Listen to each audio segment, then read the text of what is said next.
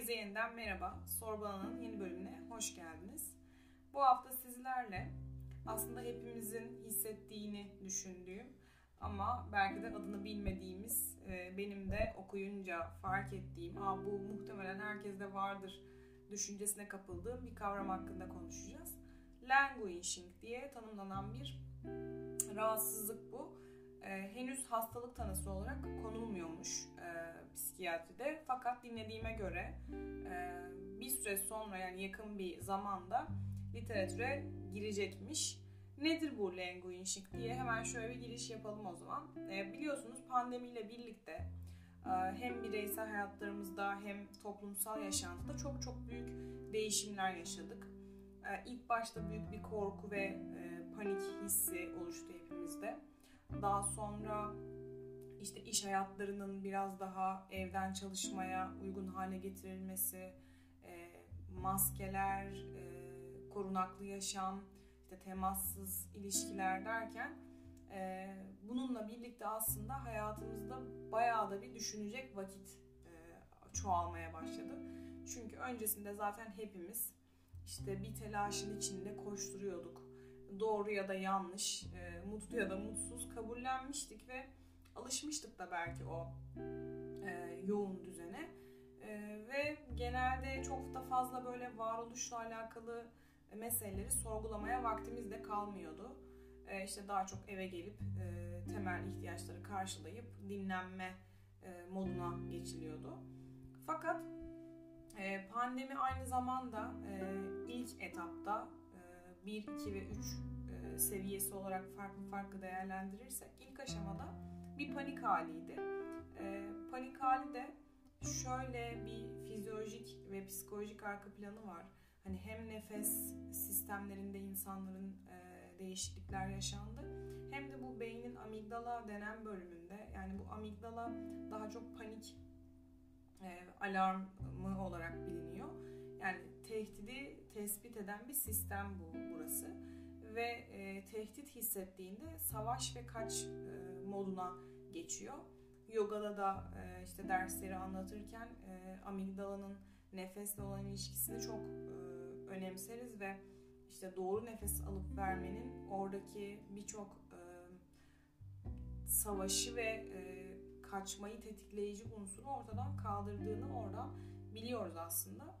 E, ve bu ilk etapta, pandeminin ilk etapında aslında hepimiz bir savaş kaç modundaydık. Daha sonra yavaş yavaş biraz daha e, yaz moduna geçtik. Hatta bu yaz kavramını da e, Harvard Business Review'da e, yayınlamıştı birisi.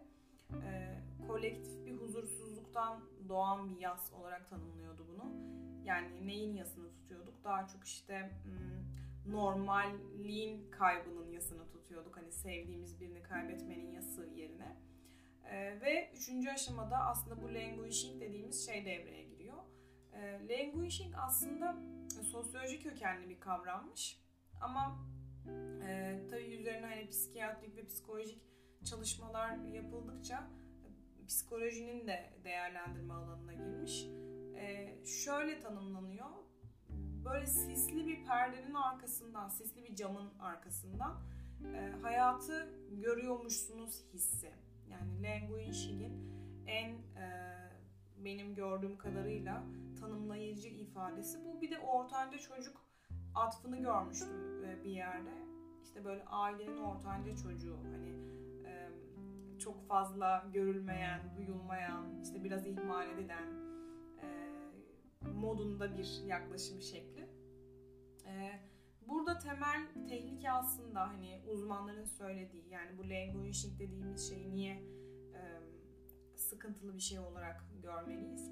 Şöyle yapılan araştırmalar göstermiş ki e, insanlarda özellikle yapması gereken işleri yapamama e, durumunun artması, motivasyon kaybı, e, odaklanma problemi gibi tepkileri e, ölçmüşler.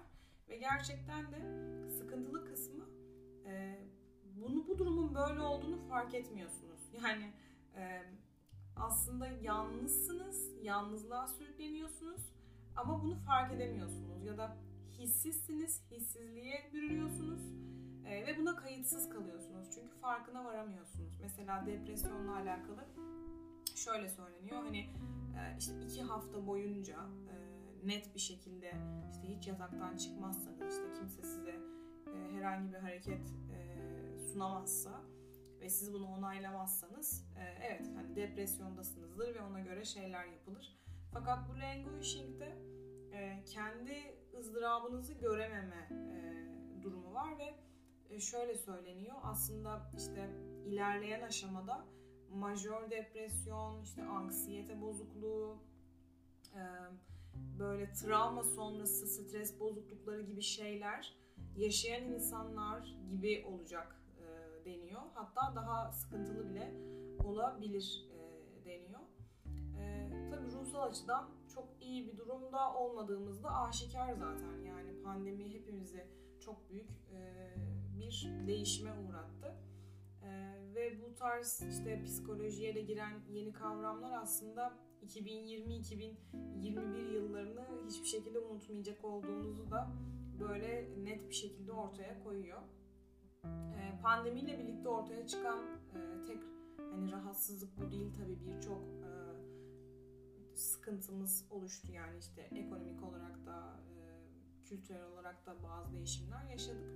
Ama e, bu languishing'den bahsetmek istememin sebebi belki dinleyen birileri e, niye bu kadar işte hissizim, niye hiçbir şey yapmak istemiyorum, hani bir sürü vaktim var ama e, hiçbir iş e, yapmak istemiyorum tarzında şeyler hissediyorlarsa belki bir oturup bakabilirler, belki bir e, bununla alakalı yardım almak isteyebilirler. Buna karşılık olarak e, bu languishing durumundan çıkmanın panzehiri olarak da başka bir e, karşıt kavramdan bahsediyorlar. Flow kuramını öneriyor e, uzmanlar buna yönelik olarak. Flow akış kuramı yani bu işte yogada da var olan e, anda kalma, anı yaşama, mindfulness özellikle çok e, tavsiye ediliyor. Ben de belki bir bölüm sonra ya da iki bölüm sonra mindfulness ile alakalı e, bir bölüm kaydedeceğim. E, çevremde birkaç kişiden yola çıkarak hala e, duyulmayan bir kesim e, olduğunu fark ettim ve belki hani e, pratik olarak iyi gelir evde böyle birkaç e, pratiğini yaparlarsa rahatlayabilirler diye düşündüm. E, bu languishing durumundan çıkmak için de hayatınızı daha kısa kısa e, zamanlamalarla yönetmenin doğru olduğunu söylüyorlar. Bir de şöyle bir durum var. Biz pandemiden önce daha çok işte kendimizi geliştirmiyor olmakla alakalı şey bahaneleri sunardık. İşte hani vaktim yok. E, işte bunu niye yapmıyorsun? Çünkü vaktim yok falan gibi şeyler söylüyorduk ama pandemiyle birlikte e, tabii böyle evden çalışan kesim için söylüyorum. Hayatında hiçbir şey değişmeyen e, insanlar da vardı hani e, iş hayatına devam eden. Bu evde e, çalışıp e, kendine daha fazla vakit ayıran kesim için şöyle bir durum da oldu. E, yani mesela yeni bir dil öğrenmiyorsun oturup işte bir kitap okumuyorsun bir film e, film izleniyor gerçi yine kitaba göre de daha böyle hani akademik anlamda kendini geliştirecek e, işte online müzeler falan açıldı mesela bunların oranları çok düşüktü katılımlar. Şöyle bir gerçekle e, yüzleşildi. Yani aslında vaktim olduğunda da e, ben kendimi geliştirmiyormuşum. Hani açıp bir işte yeni bir dil öğrenmek istemiyormuşum. Aslında languishing hissinin yavaş yavaş yeşerdiği durumlar böyle oldu. Hani benim bir vaktim var. Yani bu vakit bende daha önce yoktu. E, şimdi ben bu vakitte ne yapacağım? İşte o ben bu vakitle ne yapacağım e, duygusu beraberinde hiçbir işe yaramama, işte hani kendimi koltuktan kaldıramıyorum falan gibi durumlara sebep oldu. İşte alınan kilolarda bunun en net örneği e, fiziksel olarak kendini iyi hissedememe haliyle birlikte zaten mental çöküş de başlıyor. Ben de kendimde e, bunu fark ettiğim zamanları yaşadım pandemide. Hani hiçbir şey yapmak istemiyorum, yürümek istemiyorum, yoga yapmak istemiyorum, spor yapmak istemiyorum ve bu yapamadığınız şeyler yapamadıkça zihninize yük olmaya devam ediyor. Zaten aslında mesele yoga ya da işte ne bileyim herhangi bir X sporuyla ilgilenmek değil. Mesele orada kendini bir rutine sokmak. İşte bu flow kuramıyla da bu disipline etme halini yerleştirmeye çalışıyorlar. Languishing durumundan kurtulmak için. İşte nedir bu da? Yani daha gerçekçi planlar ve hedefler yapmak lazım. E, örneğin işte ne bileyim bir alışkanlık kazanmak istiyorsunuz. Egzersiz alışkanlığı kazanmak istiyorsunuz. Ee, çok askeri böyle çok canınızı sıkacak işte hani sizi onu yapmaktan alıkoyacak şekilde değil de daha böyle hoşunuza gidecek şekilde e, zamanı bölerek e, koyabilirsiniz. E, ben de mesela çok katı e, pratikler planladığım zaman görüyorum yani 15 gün sonra mutsuz bir şekilde yapmaya yani yapmaya devam ediyorum e, ama mutsuz bir şekilde yapmaya devam ediyorum ve e, bir süre sonra devamı da gelmiyor zaten ama hani daha e, uzun aralıklarla daha kısa kısa ve e, onu yapmaya başlayacağınızı da heyecanlanacağınız, iyi hissedeceğiniz şekilde dizayn ederseniz e, pratiklerinizi, rutinlerinizi, ritüellerinizi e, o zaman bu işte motivasyon kaybı, yapacağın işi yapamama durumlarından biraz kurtuluyorsunuz. E, bir de devamlılığı sağlamak için gerçekten disiplin burada çok önemli. E, disiplin ama hani biz genelde disiplin deyince Türk halkı olarak böyle kötü şeyleri hatırlıyoruz. E, Acar Bektaş'ın hatta bir konuşmasını dinlemiştim bununla alakalı. Şey diyor yani disiplin deyince biz böyle işte bağıran öğretmen, kızan, işte ebeveyn falan e, hatırlıyoruz. Yani kültürel kodlarla çok alakalı bir durum. E, yani çocukluğumuzdan itibaren bize yüklenmiş bir yazılım var ve onunla algılıyoruz sonuçta hayatı. Ama de, yani şöyle diyor, aslında disiplin tutarlılıktır. Yani işte davranışlarda tutarlılık, prensiplerde tutarlılık, yapman gereken görevlerde tutarlılık. Burada mesele tutarlı olmak. Ee, yani kendine, bedenine, ruhuna e, emirler yağdırmak değil. E, dolayısıyla bu uyuşukluk halinden hani nasıl kurtulunur e, diye düşünüyorsanız hani languishing tanılarını kendinizde gördükten sonra e peki hani ben şimdi ne yapacağım dediğinizde bu flow yani akış haliyle birlikte işte mindfulness gibi şeylere belki başvurabilirsiniz. E, tabii ki hani yine de bir uzmana danışmakta fayda var. E, bu konuyu araştırırken bir kitap e, çıktı karşıma. E, edilen hastalıklar diye. İki e, psikolog ya da iki tıp doktoru onu tam hatırlamıyorum. Bakarsınız siz de icat edilen hastalıklar diye hazırlamış. Ben de yakın zamanda edinip okuyacağım. E, yani konunun ilginç yerlere gittiğini görüyorsunuz aslında. Bu languishing kavramını biraz araştırmaya devam ederseniz internetten. E, psikiyatri de kendi içinde e, çok büyük çelişkiler taşıyor. Bu tanı koyma, işte bir hastalığı isimlendirme e, konularında. Hani böyle değerlerin düşürüldüğünü sırf ilaç kullandırmak için işte değerlerin e, standartlarının değiştirildiği falan gibi meseleler anlatılıyormuş kitapta. Okuyunca bayağı bir ufkunuzun açılacağını benim de dahil olmak üzere düşünüyorum. E, bu tarz psikolojik konulara da önem veriyorum açıkçası.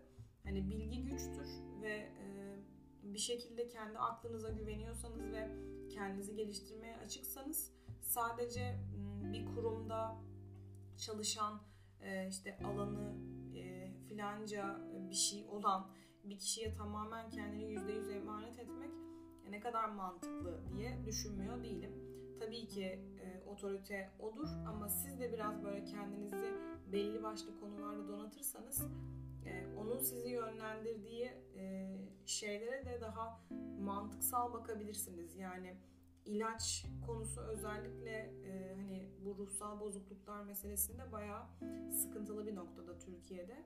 E, yani bir psikiyatrisi dinlemiştim şey diyor e, eskiden işte bir e, ruhsal bozuklukta 6 ay işte ne bileyim bir sene iki sene falan kullandırdığımız ilaçlar vardı diyor. Şu anda şeyleri duyuyorum hani ömür boyu kullanacaksın bu ilacı deniyor ve bu korkunç bir şey diyor. Yani aslında baya baya ilaç endüstrisinin e, toplumu e, ruhsal e, açılardan bile nasıl şekillendirdiğini ve rant alanı haline getirdiğini görüyorsunuz. Bunu söylememin sebebi e, bu tarz konuları araştırmaya açık olursanız biraz en azından kendinizi bilmeyi e, öğrenebiliyorsunuz. E, nasıl başa çıkabilirim bununla? E, ya da bununla başa çıkmak için ne yapmam gerekiyor? Yani önce kendinize kendi içinizden bir yardım eli uzatmanız gerekiyor. Tamamen dışarıdan bir yardım beklemek her zaman işe yaram yarayamayabiliyor. Yani hayatınıza kattığınız 5 dakikalık, 10 dakikalık ritüeller emin olun çok büyük faydalara e, vesile oluyor. Yani bunu deneyimleyip e, gören insanlardan birisiyim ki etrafımda da çokça var yani. Ritüeller çok önemli insan hayatında.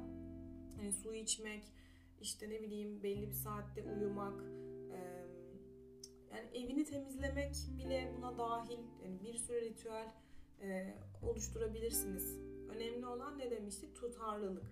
Tutarlı olamadığınızda yapamadığınız bütün işler hem e, zaman olarak hem de ruhsal olarak sizi böyle içten içe kemirip e, bitiriyor ufak ufak. Her neyse e, bu hafta languishing hakkında konuştuk. E, languishing hakkında da yayınlanmış makaleler var. E, biraz belki araştırmak isteyenler olursa onları tarayabilirler. E, haftaya belki bu languishing durumundan hani kurtulmanın yöntemi olarak bilinen mindfulness ile alakalı bir bölüm çekerim. Böyle biraz yavaş yavaş hani e, yoga ve e, meditasyon, o kültürle alakalı bir şeylerden de bölümler çekmeyi düşünüyorum. E, mindfulness ile alakalı belki dediğim gibi haftaya konuşuruz. O zaman bu hafta e, burada noktalandıralım. Kendinize çok iyi bakın. E, bir sonraki bölümde görüşmek üzere.